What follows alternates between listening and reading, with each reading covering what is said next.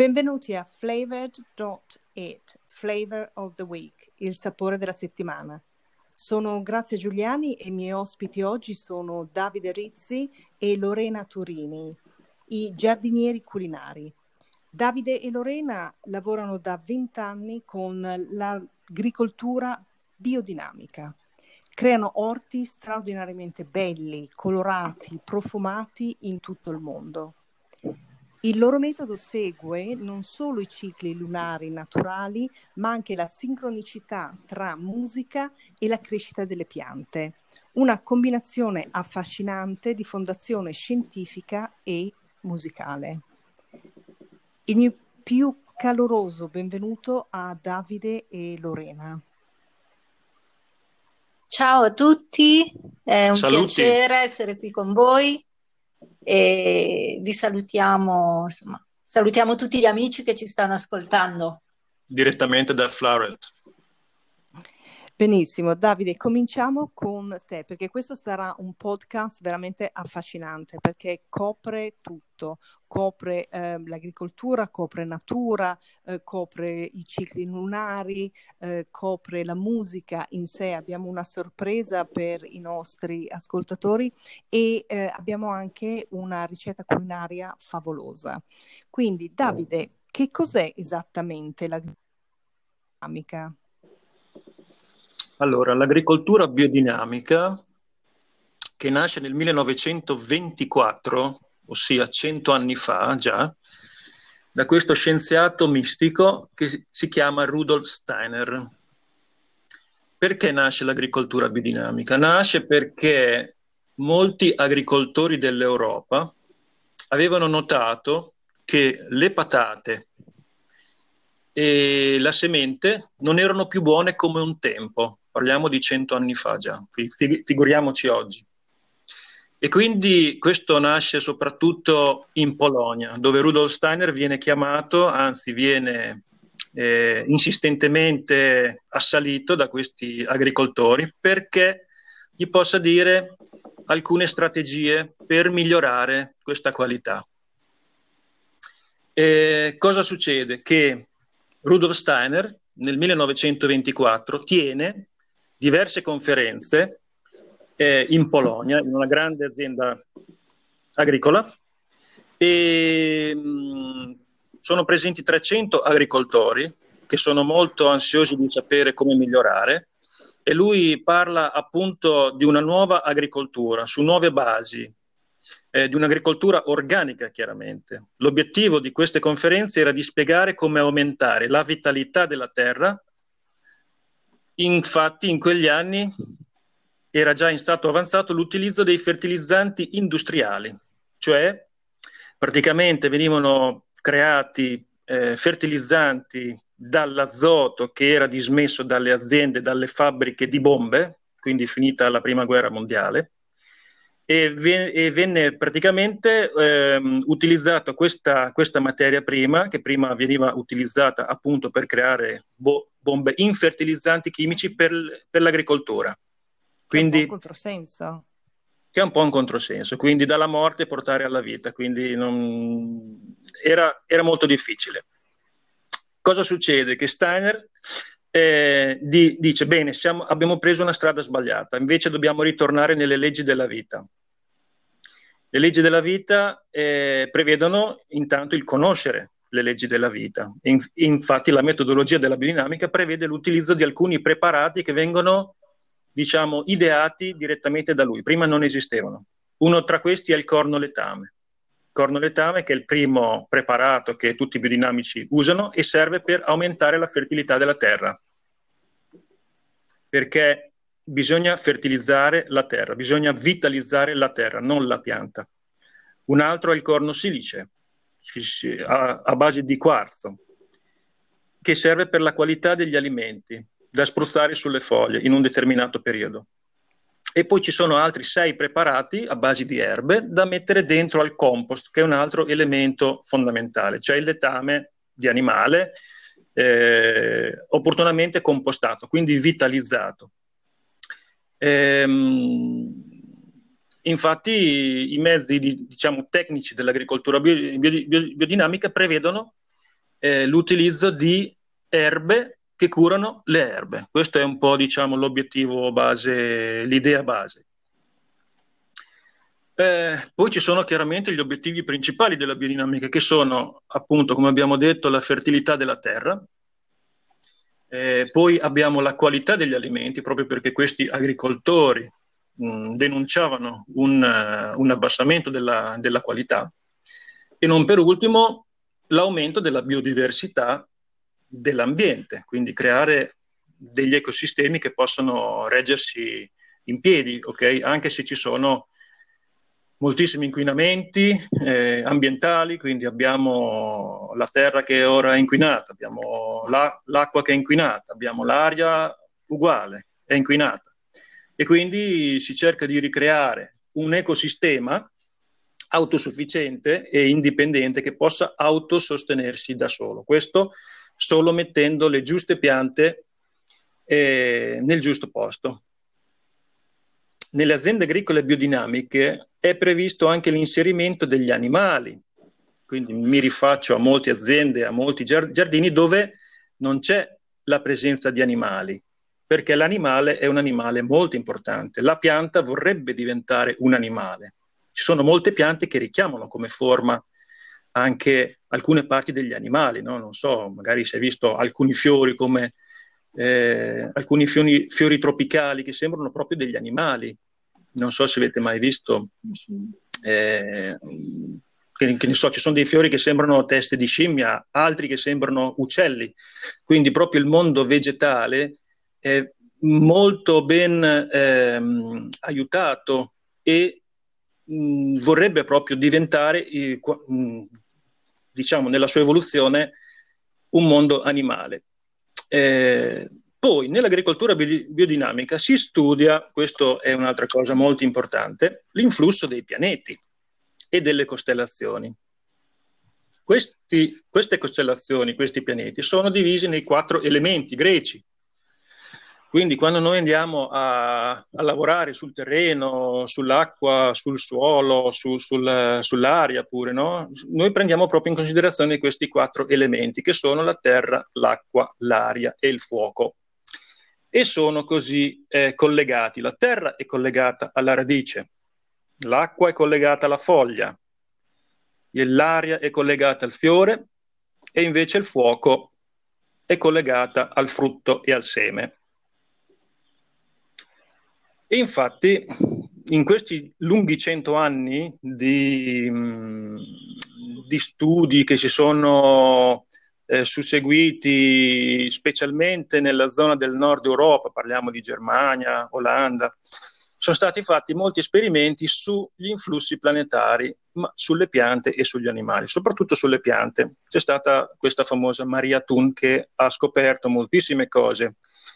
Eh, faccio un esempio, seminando in un determinato periodo o in una determinata giornata o in una determinata ora, ha scoperto che diverse piante nascevano e invece altre no, se seminate in altre, in altre giornate.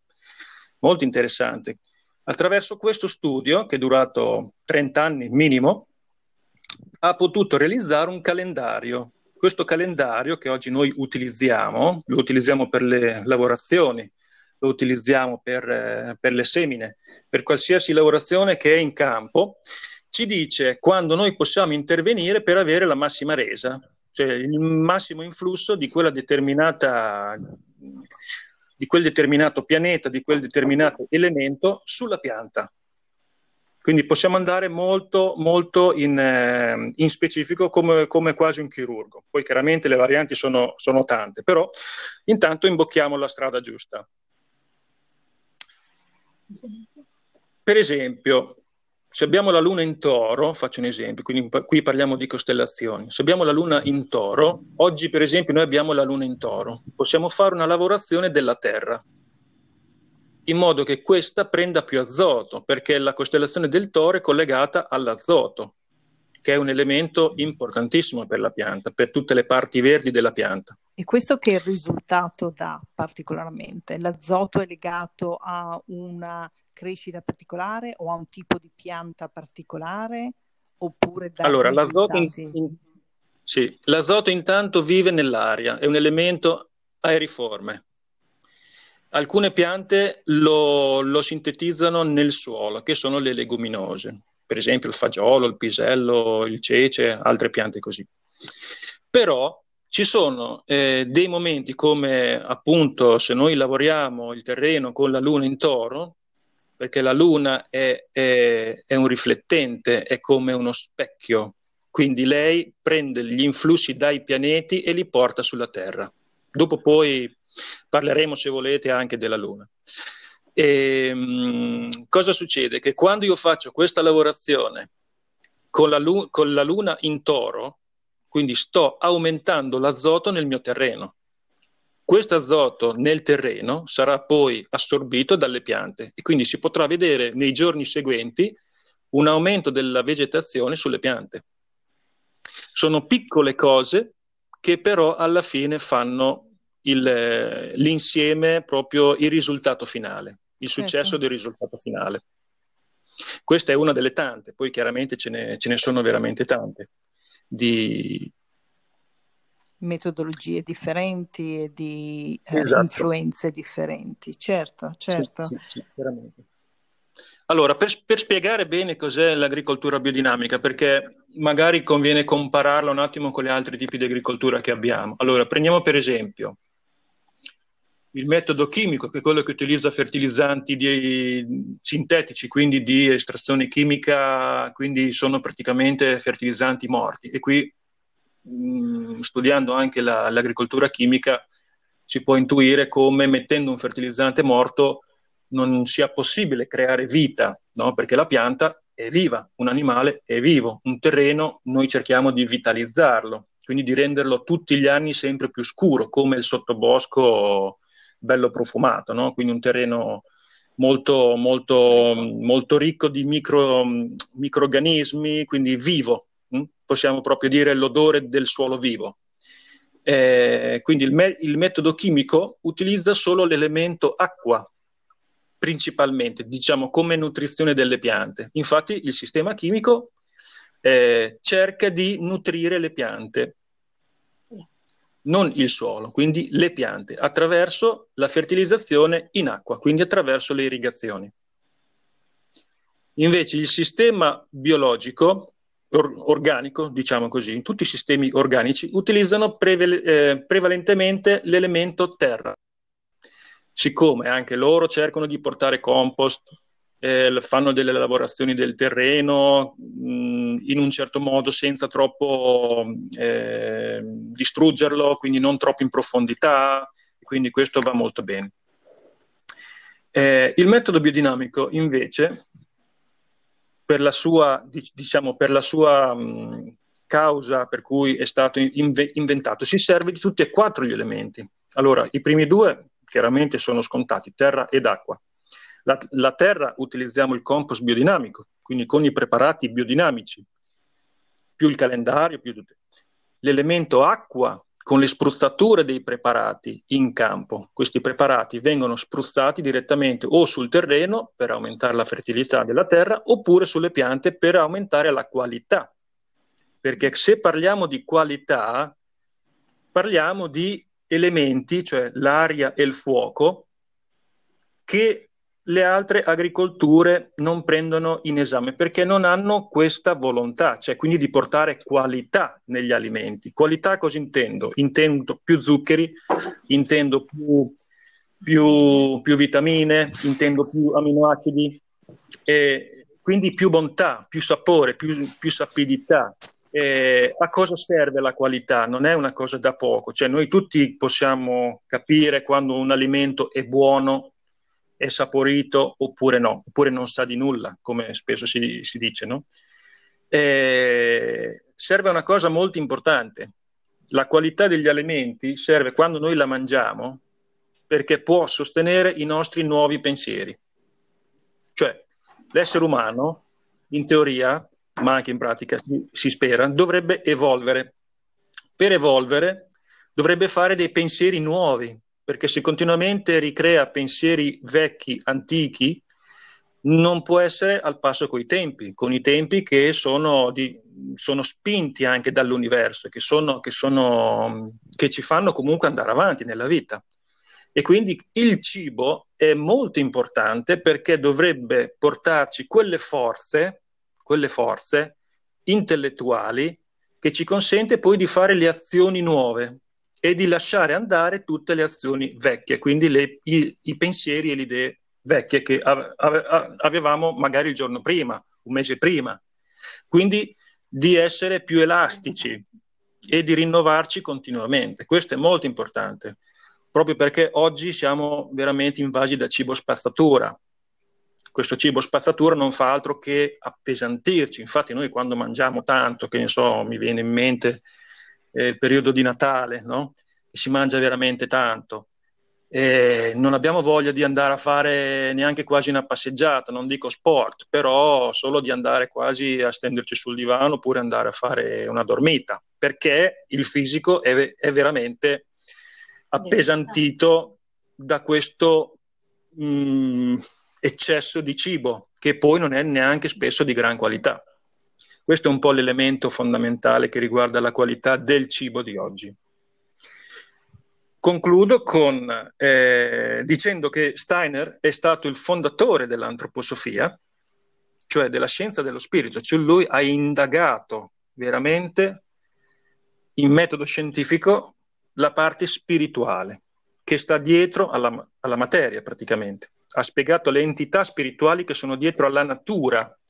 Quindi quando noi facciamo agricoltura biodinamica, eh, non ci non, diciamo, non, non, parliamo alle piante, non osserviamo le, le, le, piante solo nella loro parte materiale, ma sapendo, quindi avendo questa consapevolezza, che le piante sono il frutto di movimenti, di espressioni spirituali e sono veramente tante gerarchie che ci sono dietro. Questo è veramente molto interessante che molte agricolture, io penso non è ancora trovata, non hanno. Quindi la conoscenza di eh, entità spirituali dedite proprio a fare il loro lavoro instancabilmente.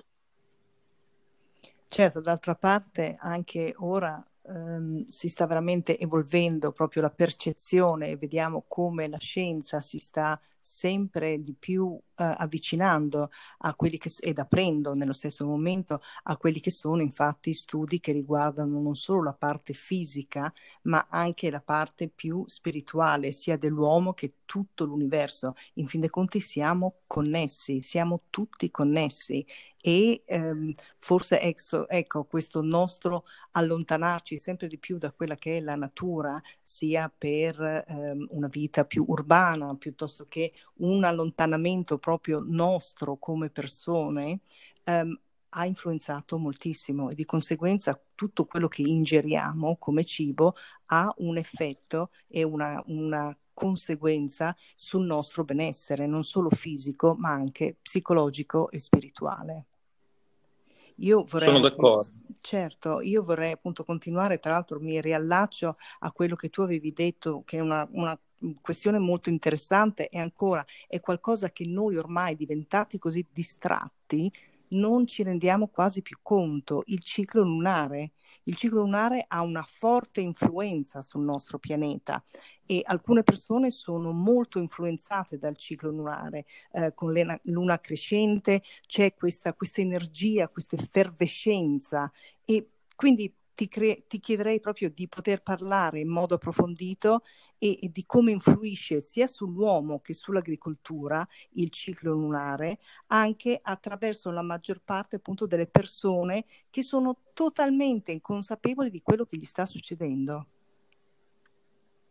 Certo, allora la Luna, mh, per come la vediamo in antroposofia, in, agri- in agricoltura biodinamica, è un pianeta dei sette pianeti che vengono presi in considerazione, diciamo che influiscono maggiormente sulla vita della Terra, su tutti e quattro i, i, i mondi della Terra, che sono il mondo minerale, il mondo vegetale, il mondo animale e il mondo umano. Quindi tutti questi quattro mondi, questi quattro regni, regni se si può dire regni, sono assoggettati a questi influssi di questi sette pianeti. Quindi tralasciamo gli altri per ora, che magari se dopo ne vogliamo parlare, però la Luna in particolare, diciamo il nostro satellite, viene chiamato satellite perché è eh, il pianeta che mh, gira intorno alla Terra, quindi come ho detto prima è considerata come uno specchio. Lo specchio cosa fa?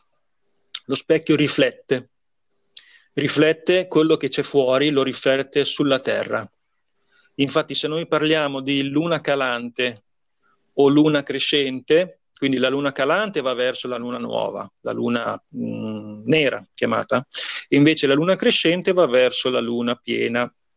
Allora, queste due lune, la luna piena chiaramente, che noi la vediamo bella tonda no? in cielo, eh, potrà riflettere maggiormente, prima di tutto, il Sole, perché o se no non sarebbe visibile, più tutti gli altri pianeti, ma io parlerei anche oltre dei pianeti, parlerei anche delle costellazioni che noi non vediamo.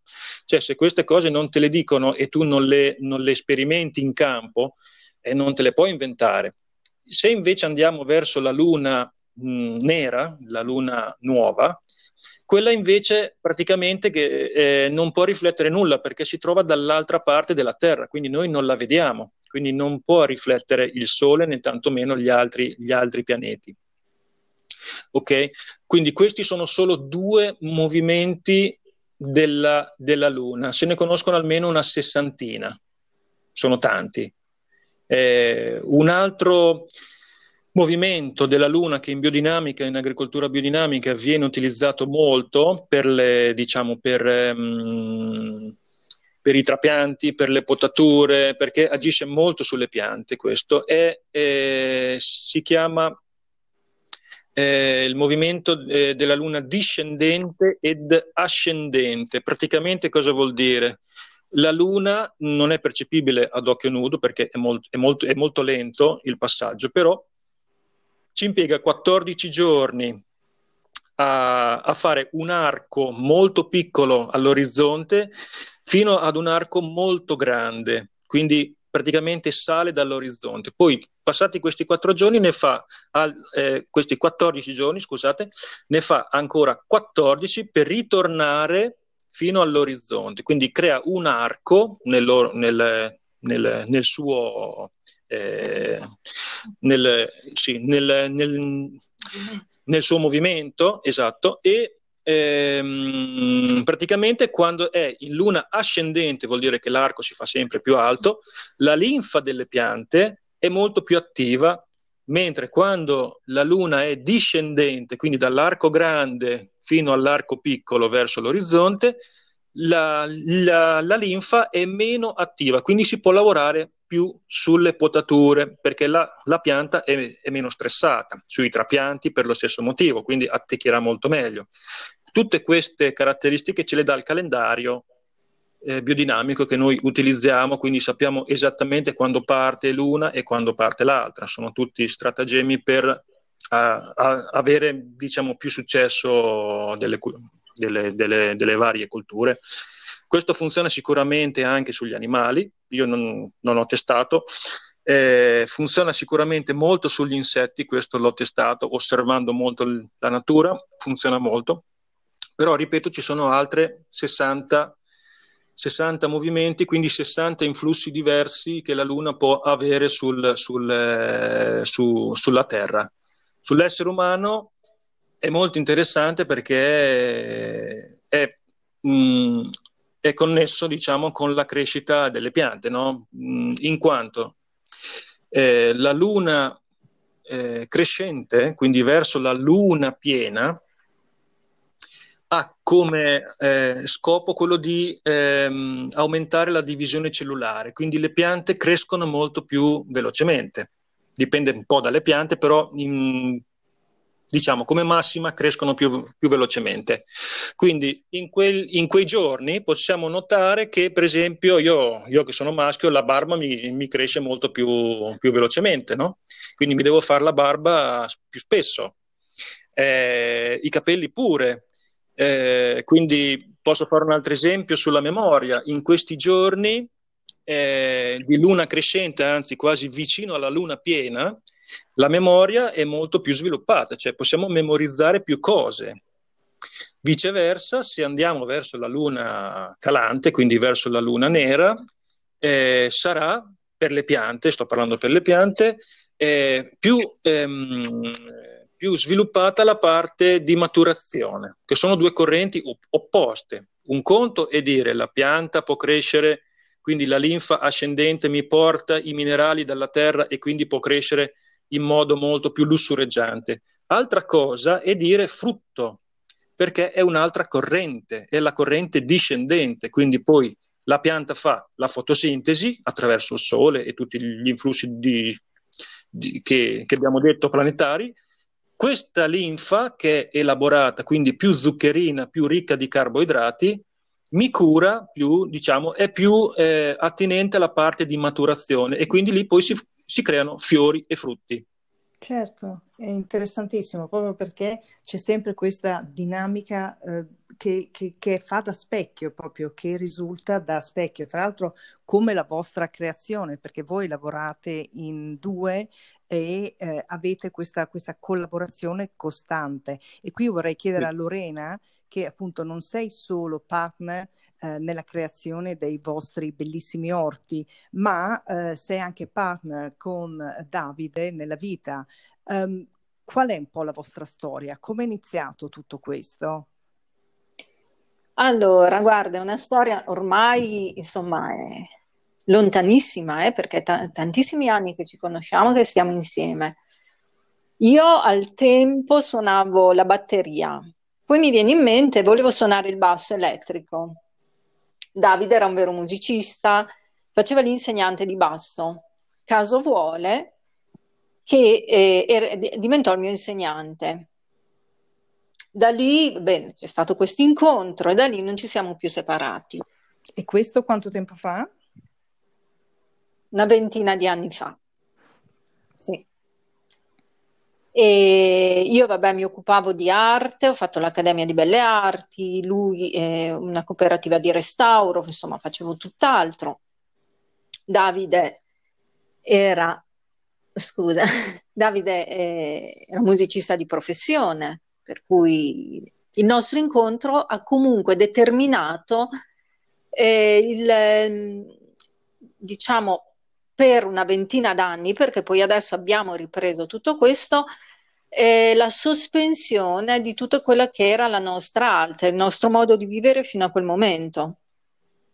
E da lì abbiamo iniziato insieme un tipo di percorso totalmente diverso. Lui ha iniziato a fare il giardiniere per ville storiche, io scrivevo su riviste locali, eh, lavoravo per pro- la promozione turistica, ho fatto marketing, insieme abbiamo fatto massaggiatori sportivi, poi siamo, insomma, abbiamo passato veramente tante esperienze importanti, forti. Siamo stati coinvolti in progetti umanitari, siamo stati tre mesi in Nicaragua per un grossissimo progetto musicale. E, ehm, poi c'è stato le, l'India, no? perché eh, siamo stati un anno in India come project manager di un grosso progetto post tsunami e da lì eh, diciamo la vita è cambiata. Se prima erano tutte esperienze che non eh, se, un po' diciamo diverse l'una dall'altra, dal nostro ritorno in India le, le cose hanno avuto un, un, veramente un giro di boa, come si dice. E quando siamo rientrati in Italia, dopo un anno di un'esperienza così forte, così toccante, avevamo proprio perso tutto il, no- il, nostro curriculum, il nostro passato, non aveva più senso. Non... Abbiamo detto eh, cosa facciamo adesso? Per cui abbiamo detto, pensato, l'unica cosa, ricominciamo dalle radici, dalle nostre radici, le nostre radici sono la terra.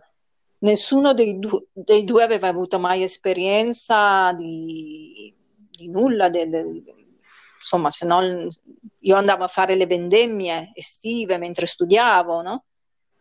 E, ehm, quindi abbiamo iniziato a fare i volontari nelle aziende agricole in cambio di vitto e alloggio e si è aperto un mondo e abbiamo per un anno abbiamo conosciuto veramente tantissime persone, tantissime aziende, abbiamo conosciuto quello che, che era il lavoro in, in, un'azienda agricola e da lì abbiamo iniziato a studiare.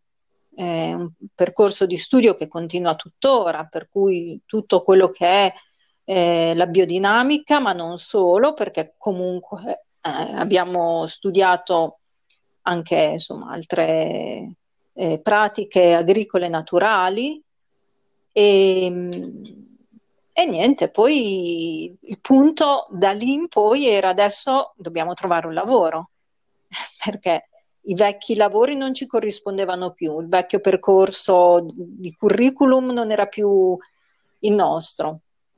E ho iniziato a mandare curriculum, curriculum non sapendo bene cosa, cosa scrivere perché non eravamo agricoltori, non eravamo ortolani, ma non eravamo neanche più eh, eh, i musicisti o gli artisti di un tempo. E per un anno io ho passato un anno in una piccola casetta in montagna eh, a mandare curriculum. Penso che tutta Italia abbia i nostri curriculum. Poi improvvisamente in primavera un, ci, ci chiamano.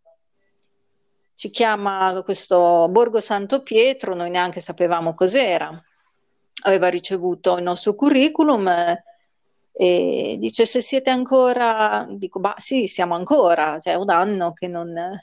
per cui siamo andati a vedere, questo era un relè della Toscana, il più, adesso è il primo in Europa, è un posto meraviglioso, noi insomma, come dire, l'attesa ci ha ripagati di tutto quello che poi avremmo avuto dopo.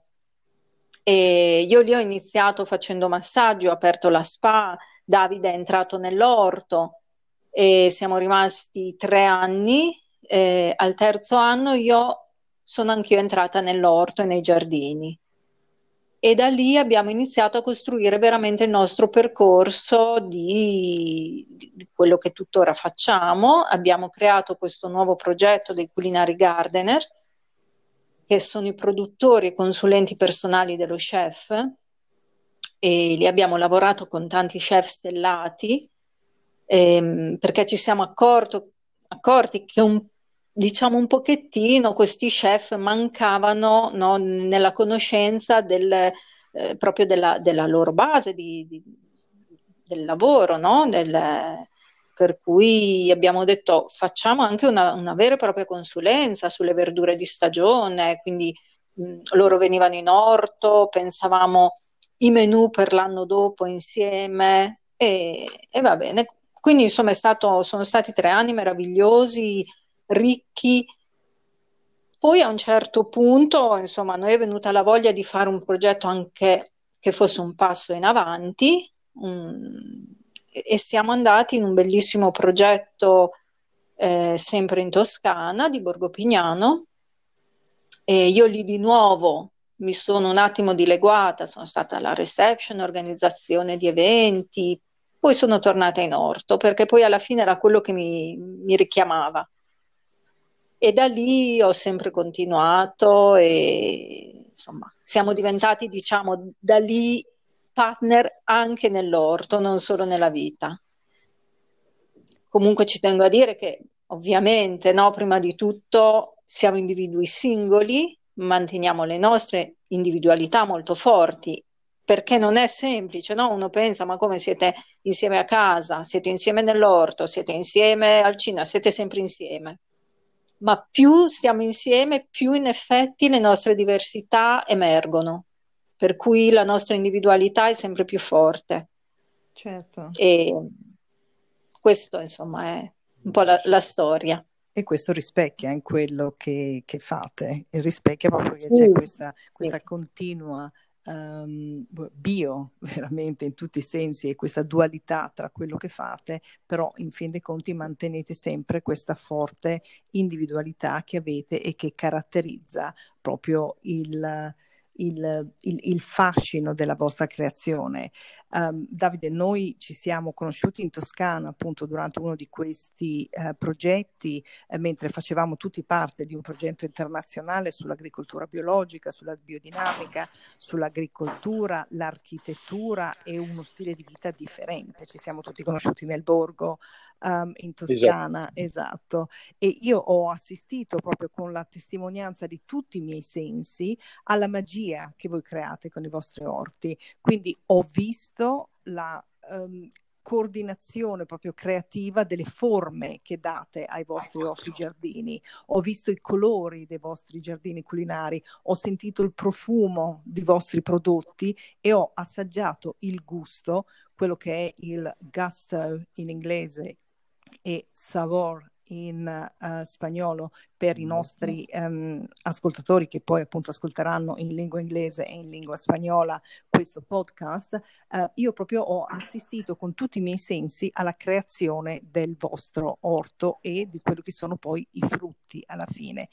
Cosa avviene prima di tutto nella progettazione di un giardino culinario biodinamico? E qui io so che tu potresti parlare per ore perché è una creazione incredibile, esatto, per giorni, giustamente, però ti devo chiedere di stringere un po' uh, quella che è la, la presentazione. Cerchiamo di, di, sintetizzare molto. Allora, chiaramente molte informazioni non verranno dichiarate, però diciamo cerchiamo di dare un impulso in modo che anche altre persone possano andare a scoprire sempre attraverso appunto l'agricoltura biodinamica quali sono le, le, cose importanti. Diciamo, adesso diamo una linea guida, diamo qualche impulso. Allora, una cosa molto importante è la consapevolezza che noi dobbiamo avere quando ci accingiamo a, a costruire un, un chiamiamolo orto giardino. In biodinamica si parla di organismo agricolo organismo agricolo, cioè un tipo di spazio dove sono presenti diversi organi, quindi organismo. Teniamo presente come l'organismo umano ha diversi organi.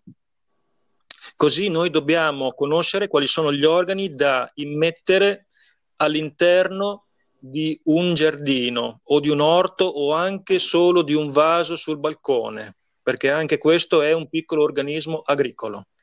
Allora, questi organi devono essere in armonia. Per essere in armonia devono essere scelti con cura attraverso l'osservazione del, dell'ambiente che ci troviamo davanti e sapendo cosa noi poi vogliamo realizzare. Allora, la prima cosa da realizzare è sicuramente mh, una cosa che la natura lì non vuole. E questa è la prima cosa importante, sapere che noi stiamo in un, in, in un qualche modo trasformando il paesaggio esistente che ha voluto la natura perché lì proprio ha fatto crescere piante che servono a quell'ambiente, quindi que- che, che, noi normalmente chiamiamo piante, piante infestanti. In realtà queste piante infestanti io le chiamo i dottori della natura, perché non è un caso che crescono proprio quelle piante e magari quelle due specie di piante, perché sono lì per un motivo perché certo. la natura sta richiedendo questa, questa, partecipazione, questo aiuto delle piante. E quindi preso atto che noi stiamo in un qualche modo, passatemi il termine, tra virgolette, distruggendo la natura, quindi distruggendo un'armonia naturale, delle leggi naturali, per poi ricrearne un'altra che l'essere umano vuole, in teoria, no?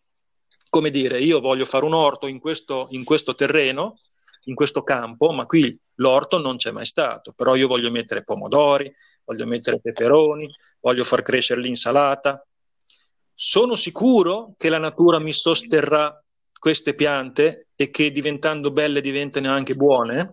Quindi questa è una buona domanda da chiedere, da, da, da, da, proporre alla natura, a madre natura. Quindi già questo è diciamo, la prima osservazione che dobbiamo fare sul, sul campo dove verrà il nuovo giardino o la nuova azienda agricola. Non ha nessuna importanza come, come si chiama, l'importante è che sia in armonia. Quindi per creare un organismo agricolo armonico dobbiamo prima cosa osservare la natura.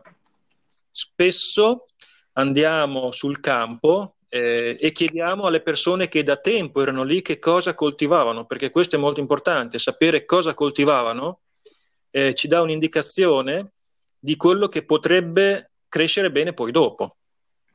Un'altra cosa sono le piante che io cambierei il nome da eh, infestanti, le, le, chiamerei spontanee, perché cres- cres- crescono spontaneamente lì, e quindi queste piante ci danno una lettura immediata di quello che potrebbe poi crescere in futuro, in quanto ogni pianta ti dà delle indicazioni su, per esempio, l'assimilazione del magnesio, l'assimilazione dell'azoto, eh, se il terreno è in buono stato, oppure se sono piante pioniere che devono colonizzare il terreno perché è talmente morto che devono loro creare questa, questa fertilità. Quindi tutte, tutte informazioni che a noi servono per sapere come muoverci poi, anche nella parte, anche nella, nella, nella parte di, di, di, trapianto, quindi nella, nella, nella tempistica di trapianto.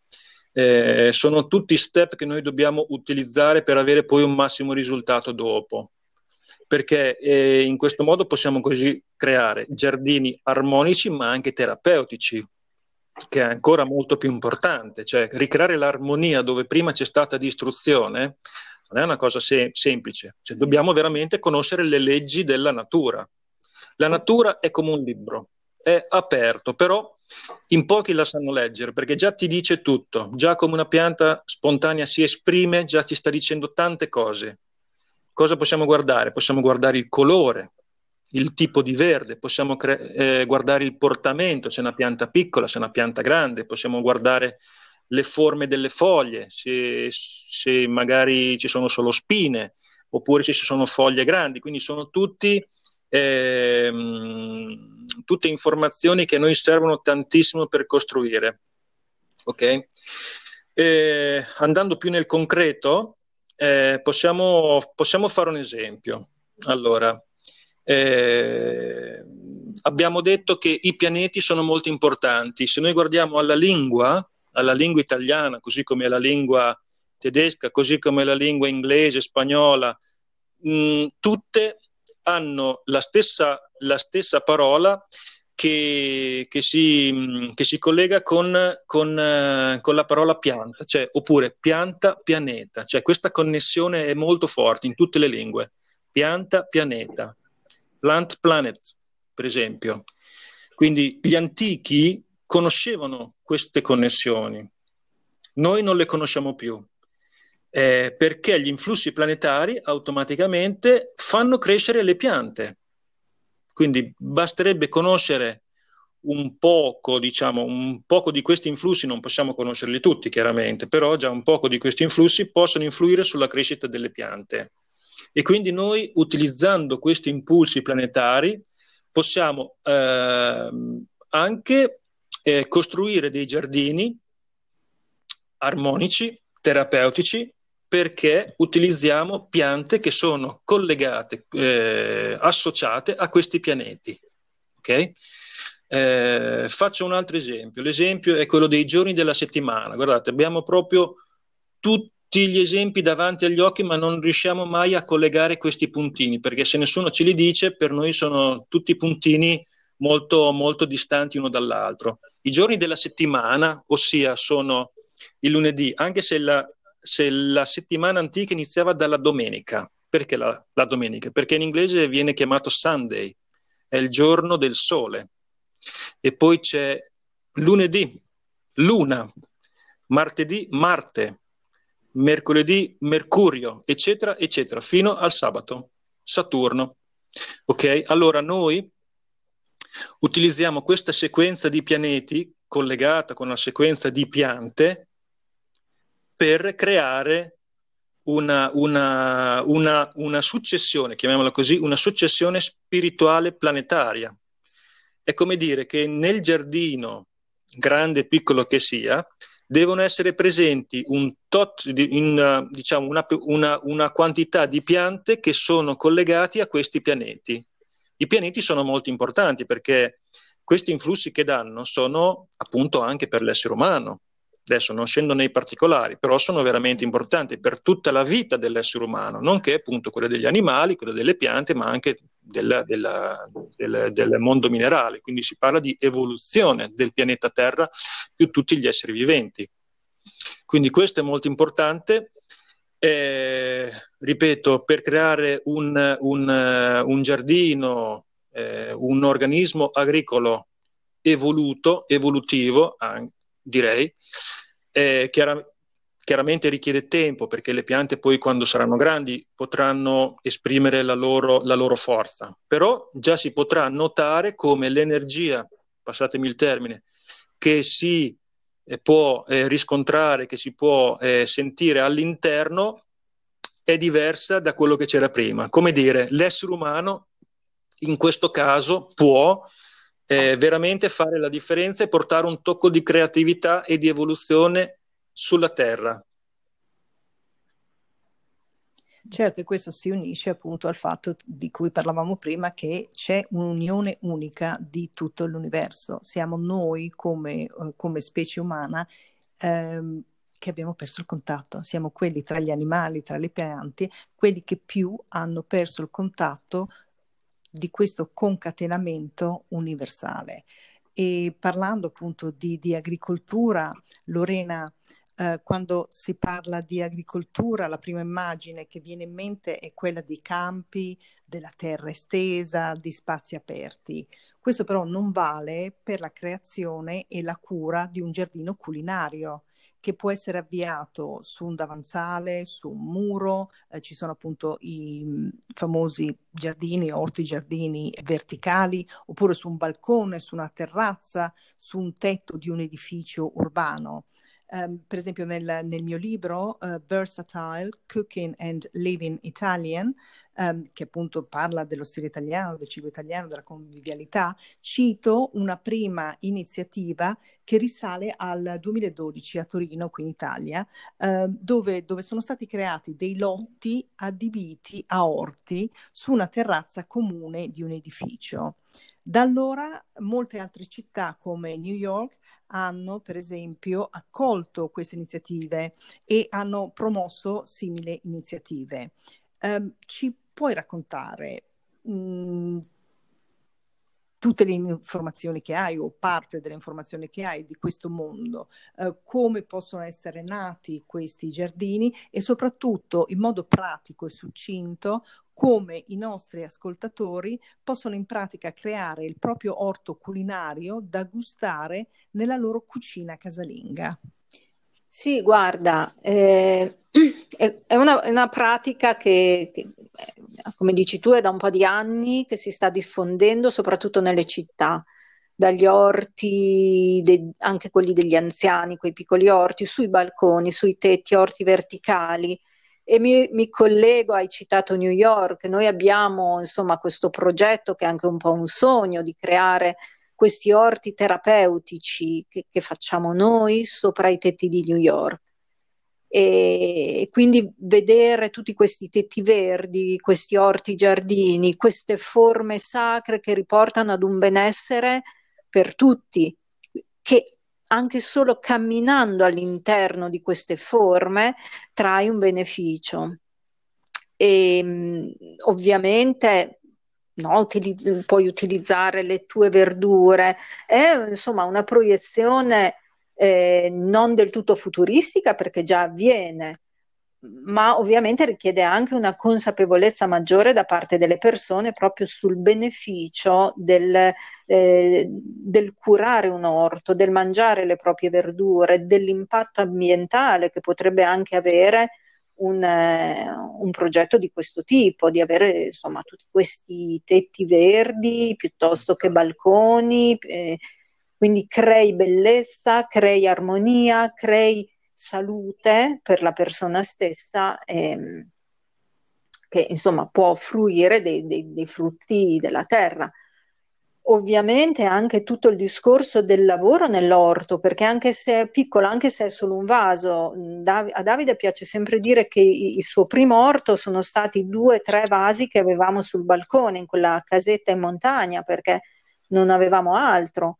ma da lì è nata tutta questa passione perché comunque vedi tutto il ciclo della vita e vedi il ciclo della morte, che è lo stesso dell'essere umano, quindi ti avvicini veramente tanto a quelle che sono le leggi della vita. Tutti i giorni che, che entriamo nell'orto, noi tutti i giorni sperimentiamo un ciclo di morte e un ciclo di nascita, perché le piante tutti i giorni te lo manifestano. Per cui ti avvicini a, insomma, alla vita in, in, non, senza più paura, perché sai che la morte in natura non esiste, è solo una trasformazione e una rinascita. La pianta ha una sua trasformazione, quando cade il frutto non è morta, noi la diciamo è morta la pianta, non è morta perché lei si trasforma in humus e il suo seme serve per la rinascita di una nuova pianta, è quello, quello che succede anche a noi. Per cui, certo, noi diciamo fate orti ovunque, fate nel, mettete dei, dei, piccoli semi nei, nei vasi di casa, eh, non importa che appunto a, avere un, un grande pezzo di terra per poter fare grandi produzioni. La cosa importante è che inizi questo processo dentro di noi e, e, e anche una piccola soddisfazione no? di vedere un tuo pomodoro che è nato da quel seme che, che hai messo. Quindi sviluppare proprio dentro di noi qualcosa che possiamo fare realmente fuori, ma si eh, diciamo evolve qualcosa nella coscienza della persona. Certo, sicuramente, questo, questo, è importante perché proprio è un messaggio di come ci si può um, ci si può avvicinare sempre più a quella che in fin dei conti è la nostra realtà e la nostra dimensione eh, umana e universale. E soprattutto quello che tu hai detto è importantissimo, il fatto che appunto la, la morte è un processo, è una trasformazione che eh, appartiene alla vita, quindi non dovrebbe veramente ehm, spaventarci in questo senso. Um, io mi riferisco a Davide ancora una volta perché è come uomo di grande talento, lui solo non eccelle nell'agricoltura biodinamica, ma eh, è anche un virtuoso della musica, con molti anni di studi professionali di chitarra classica alle spalle, per non parlare poi del fatto di deliziare il pubblico col, col suo suonare appunto la, la chitarra e altri il, um, strumenti di corde. Ma, eh, e questa è una cosa assolutamente affascinante, non solo suoni la chitarra acustica alle persone o per le persone, ma suoni anche alle piante per migliorare la loro crescita. Allora io ti chiedo due cose. Se prima di tutto puoi spiegare in modo succinto, perché purtroppo stiamo quasi arrivando alla fine del nostro podcast, io potrei parlare con voi per giorni e giorni, se potessi veramente spiegare qual è questa connessione tra musica e la crescita delle piante e poi io ti crederei veramente se tu potessi suonare per noi e deliziarci. Ok, intanto grazie per, per i complimenti graditissimi. allora. È la verità, ti ho vista, oh, è la verità. Grazie, grazie ancora. Allora, giusto per fare un preludio a quello che a, a quei due piccoli brani che ti suonerò, perché ti farò sentire un attimo come io interagisco un po' con le piante col mondo circostante. Dico che la natura ha le stesse leggi fisiche e spirituali della musica però utilizza solo un codice linguaggio differente. Cioè sono la stessa cosa, però parlano in modo diverso. Eh, il codice comune è la matematica, cioè la musica è matematica, la natura è matematica. Parliamo di una matematica un po' più evoluta del 2x2 è 4, però è, è sempre matematica, sono numeri. Infatti dal greco nume vuol dire Dio, eh, lo sapevano e infatti loro ut- utilizzavano questi numeri, parliamo di frazioni, parliamo di sezioni auree, se guardiamo l'interno dei fiori della margherita del girasole possiamo vedere questi spirali auree, no? che si riproducono e si ripropongono in tutte le piante. E quindi noi possiamo lavorare con la musica per sviluppare queste spirali, queste, queste forme, perché di forme stiamo, stiamo, stiamo parlando. Eh,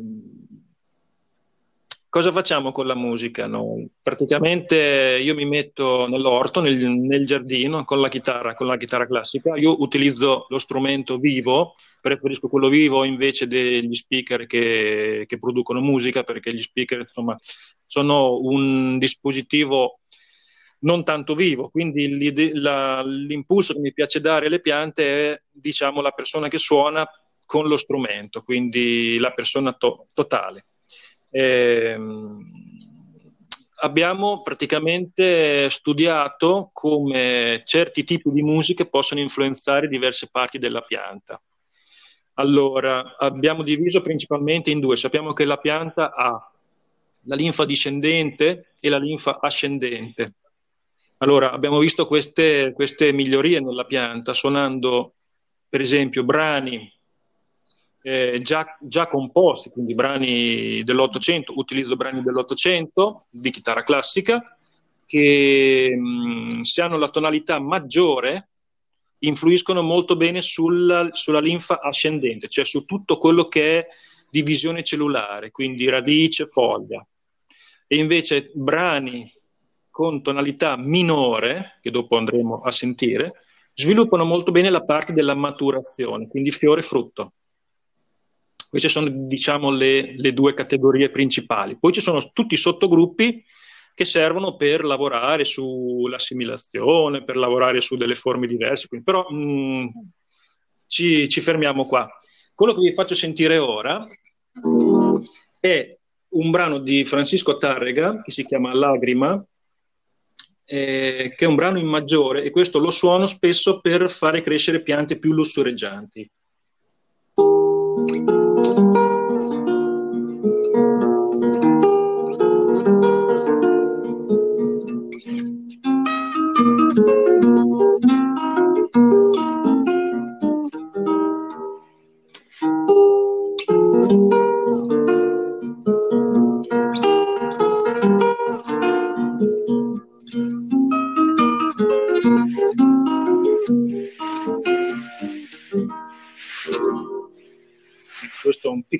Brano solo per, per fare sentire qual è diciamo, la tonalità maggiore.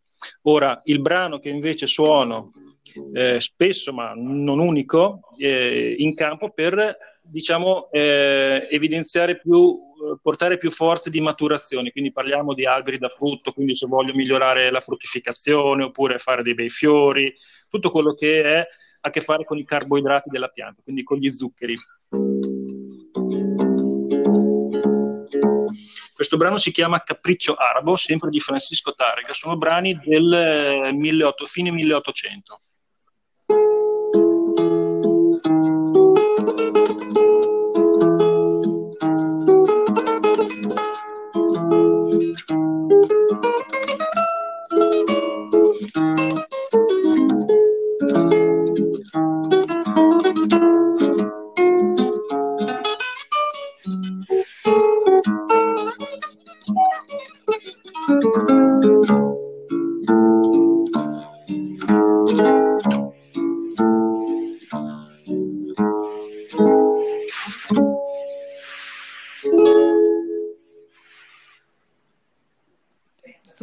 Stato veramente magico, grazie, sì, grazie. Guarda, molto... farei risuonare ancora sì. il minore sì. perché è il mio preferito, veramente. sì. Ehm, che dire, sì, potrei stare qui giorni. Mh, mm, direi l'ultima cosa mh, mm, legata a alla musica. La musica è molto importante eh, se suonata molto delicatamente, se chi la suona eh, è consapevole perché chiaramente la chitarra è uno strumento, ma in realtà è chi suona che deve essere molto eh, consapevole di quello che sta suonando. Allora, come appunto dice la fisica quantistica, può veramente interagire con tutto il mondo vivente intorno a lui. Certo, certo, questo è importantissimo. Davide, guarda, siamo alla conclusione del nostro podcast e io non potrei fare altro che veramente ringraziare, ringraziare te e ringraziare Lorena per non solo tutte le informazioni incredibili, ma proprio è affascinante, è affascinante, ma nello stesso momento è così tanto naturale. E noi dovremmo veramente avere questa wake up call, questo proprio svegliarci e ritornare ad avere una fusione più intima con, con la natura. Eh, nulla, concludiamo, io vi ringrazio e ti chiederei veramente di fare gli ultimi due minuti ancora di, eh, del tuo pezzo in minore eh, per concludere questo podcast e deliziare ancora una volta il nostro, uh, il nostro pubblico. Sì, vi salutiamo e vi facciamo, vi fa il pezzo. Ciao a tutti. Grazie ancora.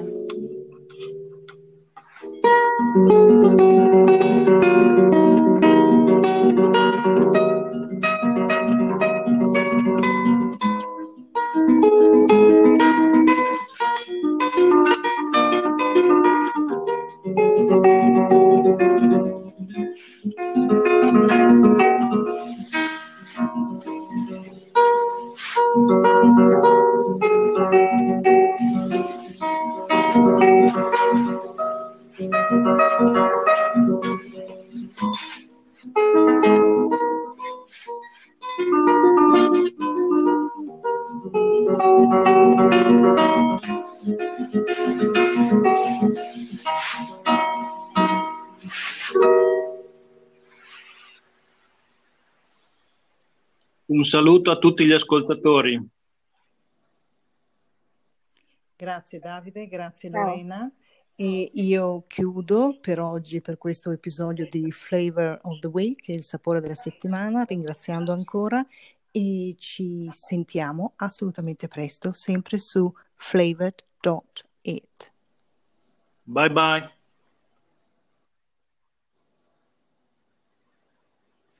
Cos'è che mancava? No?